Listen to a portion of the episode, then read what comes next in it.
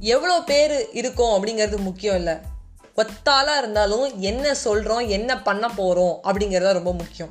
ஏன் நான் இதை சொல்கிறேன்னா பல்லுக்கும் நாக்குக்கும் ஒரு கான்வர்சேஷன் வந்துதான். பல்லு வந்து நாக்கை பார்த்து சொல்லிச்சோம் நாங்கள் முப்பத்தி ரெண்டு பேர் இருக்கோம். ஒன்று ஒரு அமுக்கு அமுக்கணும் அவ்வளோதான் நாங்கள் முப்பத்தி ரெண்டு பேரும் நீ காலி அப்படின்னு சொல்லிச்சான். உடனே வந்து நாக்கு பல்ல பார்த்து சொல்லிச்சான். நான் ஒத்துக்கிறேன் நீங்கள் முப்பத்தி ரெண்டு பேர் தான் நான் ஒத்தாளுங்கிறதையும் ஒத்துக்கிறேன். ஆனால் நான் ஒரு வார்த்தை மாற்றி பேசினேன்னு வச்சுக்கோ ஏன் எதிர்க்க இருக்கவன் முப்பத்தி ரெண்டு பள்ளியும் உடச்சிடுவோம் அப்படின்னு சொல்லிச்சான். ஸோ எண்ணிக்கை தான் வாழ்க்கை அப்படின்னு நினச்சோன்னா கிடையவே கிடையாது. நம்ம ஒத்தாளாக இருந்தாலும் யூனிக்காக இருக்கணும் கரெக்டாக இருக்கணும் அப்படிங்கிற கதையை தான் இன்னைக்கு நான் சொல்ல போகிறேன் வணக்கம் வந்தனம் நமஸ்தே நமஸ்கார் ஃப்ரெண்ட்ஸ் சார்லஸ்னு ஒரு மன்னர் இருந்தாராம். அந்த மன்னர் என்ன பண்ணாராம்?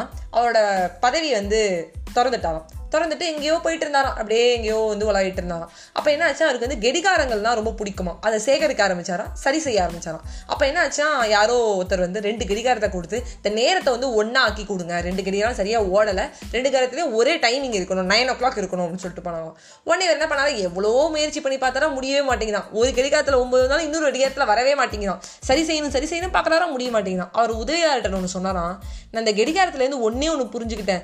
ரெண்டு கெடிகாரம் ஒன்றா ஓட மாட்டேங்குது.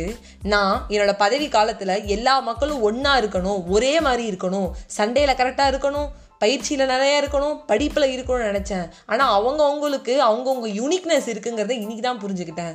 இதே என்னால் செய்ய முடியல. பதவி காலத்தில் நான் எவ்வளோ ஒரு மடமையில் இருந்திருக்கேன் அப்படின்னு சொன்னாலும்.